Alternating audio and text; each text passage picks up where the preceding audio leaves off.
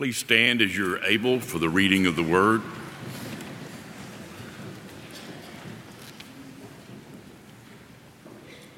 The scripture reading today is from the book of Genesis, chapter 1, verses 26 through 31. Hear these words. Then God said, Let us make humankind in our image, according to our likeness, and let them have dominion over the fish of the sea, over the birds of the air, and over the cattle, and over the wild animals of the earth, and over every creeping thing that creeps upon the earth. So God created humankind in his image. In his image of God, he created them. Male and female, he created them.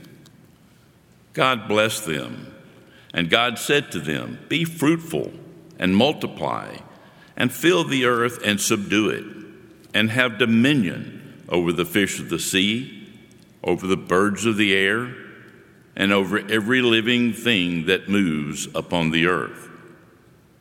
God said, See, I've given you every plant yielding seed that is upon the face of the earth, and every tree with seed in its fruit. You shall have them for food. And to every beast of the earth, and to every bird of the air, and to everything that creeps on the earth, everything has breath of life. I've given every green plant for food. And it was so. God saw everything that He had made, and indeed, it was very good. And there was evening, and there was morning, the sixth day. This is the word of God for the people of God. Thanks be to God. Thank you, Mike, for reading our lesson and how good it is to be back in the routine and to see each of you in worship today. Uh, we're so looking forward to this afternoon. I hope you're making plans. And Jeff, I think you've got a great idea uh, about the shuffling preacher. I think that's a great idea. Bring extra. Sherry doesn't eat much, but I do. And uh, we look forward to that. We're going to have a great time tonight, and it's an annual part of our experience here. And we look forward to the fellowship, and it looks like it's going to be a, a, good night for us this evening. Uh, we are beginning a new series, as you can see, as you entered into worship today from your bulletin, on the book of Genesis. The word Genesis in Hebrew, Bereshit, literally means beginnings or origins. The book of Genesis for the Hebrew people functions as the prologue to the Torah, the first five books of the Hebrew Scriptures. It is composed of two sections that we're going to look at in five weeks each. The first section, chapters 1 through 11, has to do with the primeval history, the early beginnings of all creation. And the second section, which stretches from chapter 12 through 50, has to do with the ancestral narratives of Israel Abraham, Isaac, Jacob, Esau, Joseph, the 12 sons of Israel, and so on and so forth. I need to say from the beginning that Genesis is not a science book, it is a confession of faith. It is a proclamation, it is a doxology, if you will, that unveils, discloses, reveals the purpose of God, not just for Israel, not just for an ethnic clan, but for all the world, for all of creation. I have found myself, especially during the last 12 months, being drawn back to this book particularly because of the context I think we're living in. We're living in one of the most perplexing, confusing, chaotic ages in history in which we are struggling to find a sense of, of meaning, to find a sense of purpose. And, and sometimes, because of our fallen nature, we look in all the wrong places to find it. I've discovered that people, as a pastor, I've discovered that, that we can exist with unfulfilled wants and unmet needs, but we cannot live abundantly. We cannot live fruitfully without purpose. I don't know who said it. I think it's attributed to Friedrich Nietzsche. That's interesting because he was not a believer, who said, He who has a why to live for can bear almost any how. Boy, I love that. She who has a why to live for can, can bear, endure almost any how. Some of you know the name Simon Sinek, don't you?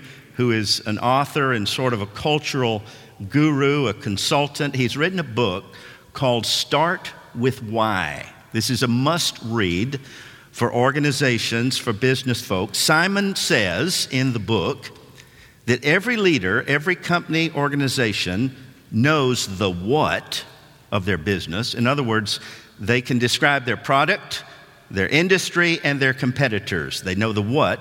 Some companies, Simon says, also know how they do what they do. In other words, our unique distinctions, differentiations, and values.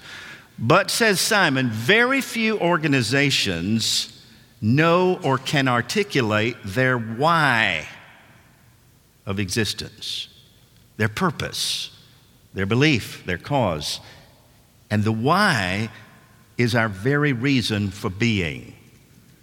Now, occasionally, organizations or businesses will, will try to put their why in a tagline. See if you know some of these businesses. Here's one to inspire and nurture the human spirit, one person, one cup, and one neighborhood at a time. Anybody know who that is? Starbucks. To preach the gospel of Christ and to meet human needs in his name without discrimination. That's the Salvation Army. We help people save money so that they can live better. Walmart. you got that one, Ashley. Here's one to make people happy. Disney. How about this one? To make disciples of all nations for Christ's sake, for the transformation of the world. That's the why. People don't buy what we do, they, buy, they buy why we do it. It's about purpose. And I believe that Genesis, the book of beginnings, Bereshit, starts with why. Why are we here? What is my purpose? What's my reason for being? Why life? Why suffering? Why sin? Why death? Why grace? These are the existential questions that, frankly, keep us awake at night, that wake us up in the midnight hours. And these are the questions that triggered the writing of Genesis. Now, most scholars, Bible scholars, believe, and I, I, believe also, that Genesis was written somewhere about the 6th century BC during the most taxing time in the history of Israel, during the exile. When Jerusalem, the holy city, had been ransacked, the chosen ones had been banned, deported, made to live in, as refugees on a foreign turf. Of course, we know that the content of Genesis predates the 6th century BC. It goes back hundreds upon hundreds of years to oral tradition, where parents and grandparents would tell the origin stories, ancestral and primeval oral tradition stories to their grandchildren. But when life as they knew it is at risk, you have to write these things down. When your identity is threatened, when your history and your heritage is at risk, these old questions begin to resurface. You can't help it. And we begin to retrace our origins, our beginnings again, and we record them lest they be forgotten by future generations. Because if you forget your why, then your what and your how are irrelevant. He who has a why to live for can endure anyhow.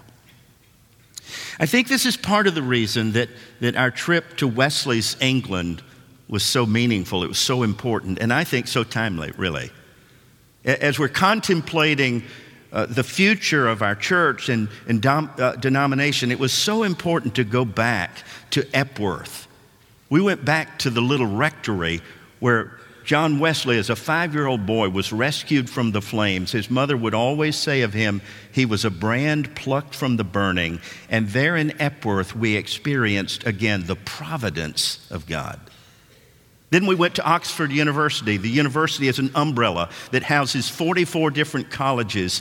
And there we saw where Mr. Wesley was educated, and we were reminded of the vital mix of, of faith and knowledge. Not one or the other, but faith and knowledge. Then we went to London, to Aldersgate, where his heart was warmed at the age of 35, where he had that conversion experience. And we were reminded of anew of the necessity of spiritual renewal and experience with Christ in our lives. Then we went to the coast, to Bristol, to the New Room, to the mothership of Methodism, where Wesley, under George Whitefield's guidance, did his open air preaching to the poor. And there we were reminded of the necessity of innovation in the church. And finally, we, we finished at Wesley's Chapel, City Road in London, where we were reminded of the necessity of preserving a tradition and adapting a methodology. The whole time I was thinking to myself, this is a universal truth that before you can ever go forward in life, you need to go back and rediscover the why of our start in the first place. And so today, as a congregation, we begin these next two months by going back to Genesis. Genesis begins in chapter 1. We read a section of the creation story. Genesis actually begins with music, it begins with a song. There are some truths that are so transcendent, that are so beyond us, and since none of us were actually there at the dawn of creation, there are some truths that are so beyond us that you have to have poetry to understand it. And creation begins in Genesis 1 with a song. It's been said that music is the language of the soul. Creation begins as an act, listen, of speech, divine speech. Psalm 8 is a creation song. Listen to what the psalmist says By the word of the Lord were the heavens made, and all their hosts by the breath of his mouth. If you read the creation poem, it begins with, with God saying, Let there be. And it happens. It's interesting. Let there, it's not the language of coercion, it's the language of invitation.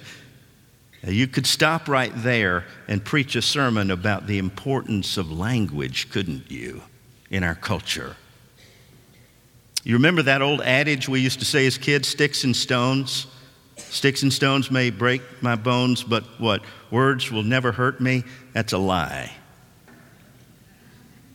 Broken bones don't take nearly as long to heal as a wounded soul from a disparaging word. We're reminded from the dawn of creation that with a word we can build up or we can tear down. With a word, with speech, we can create or destroy. We can lift someone up or put them down. Creation is an act of speech out of which light comes from darkness and order comes out of chaos. I love in chapter one that at the conclusion of each day, and these are not, of course, 24 hour days, these are eras or epochs. At the, at the conclusion of each phase of creation, what does God do? God affirms the work of his hands.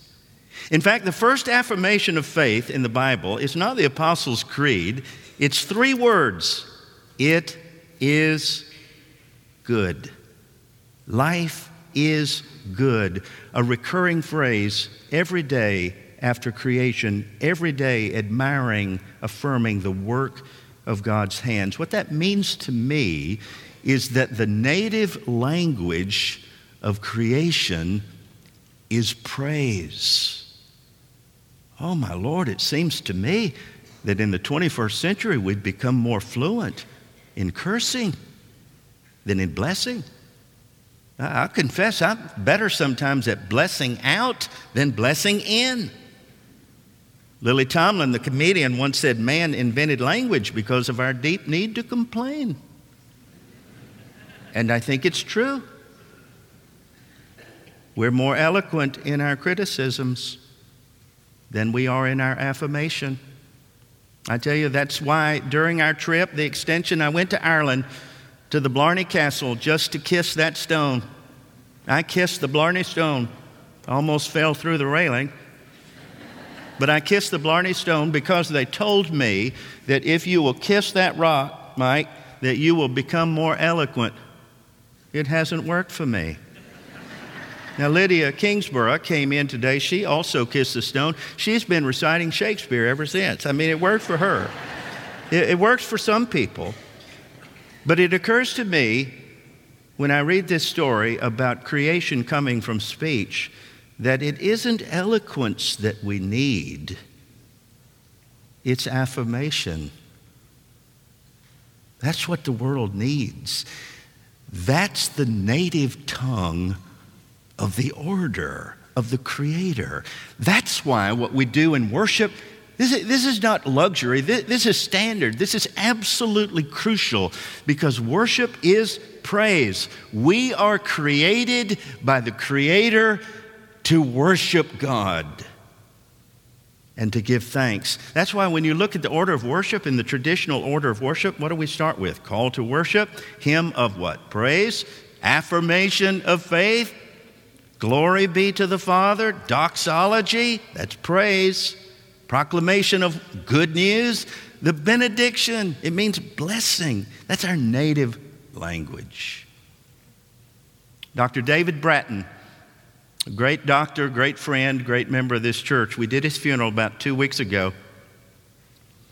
He, was, he grew up Presbyterian. He was a Presbyterian before he met Allison and was instructed in the way of the Lord more perfectly. He became a Methodist at that point. But he always reminded us of something in our Bible study. Bobby always reminded us of what's called the Westminster Confession, that's Presbyterian, the shorter catechism, begins with the question What is the chief purpose of humanity?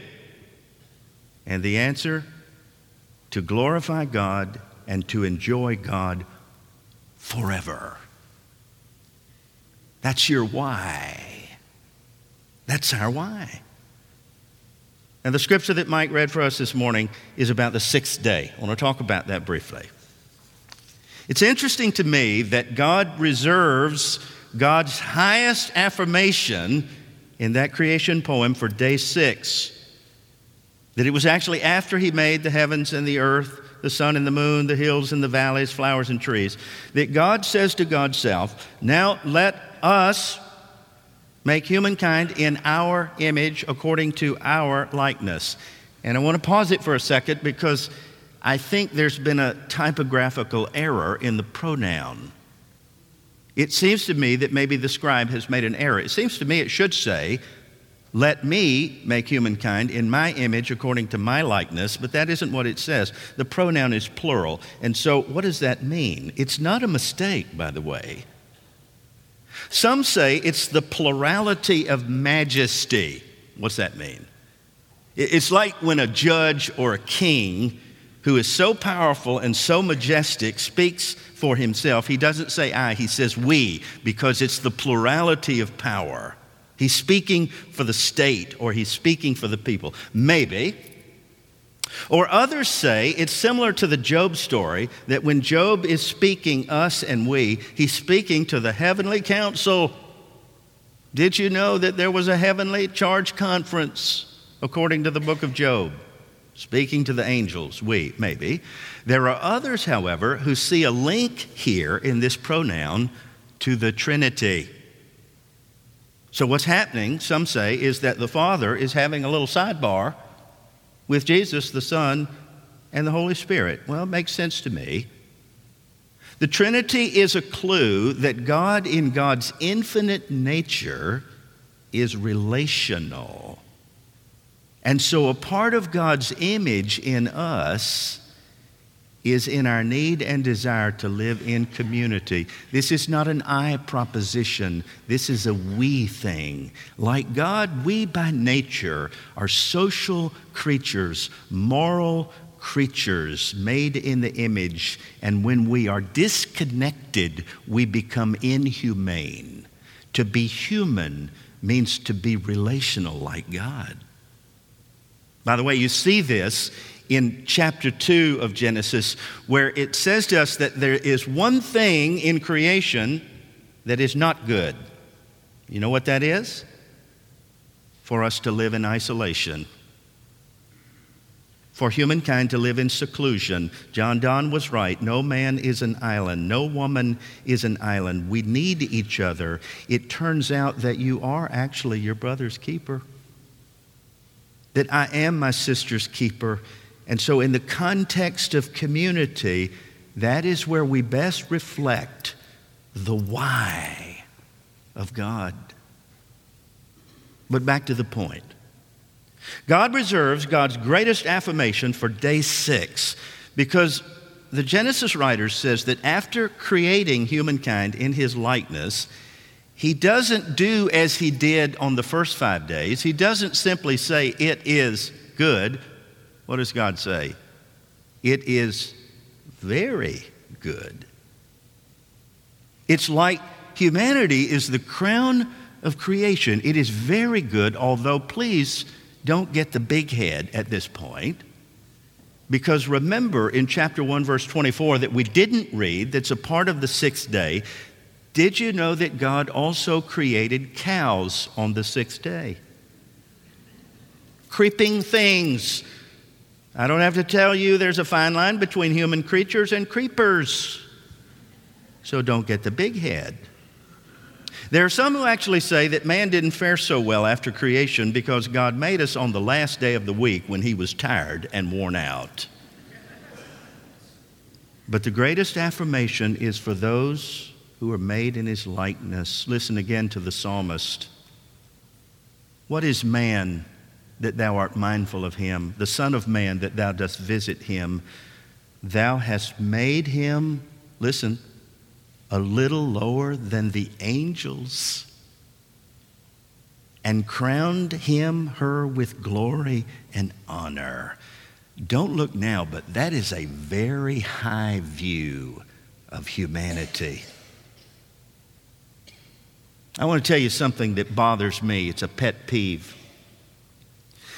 I've noticed that sometimes we equate the word human with mistake. I hear it in conversation like when the shortstop drops the ball, what do we say? Well, he's only human.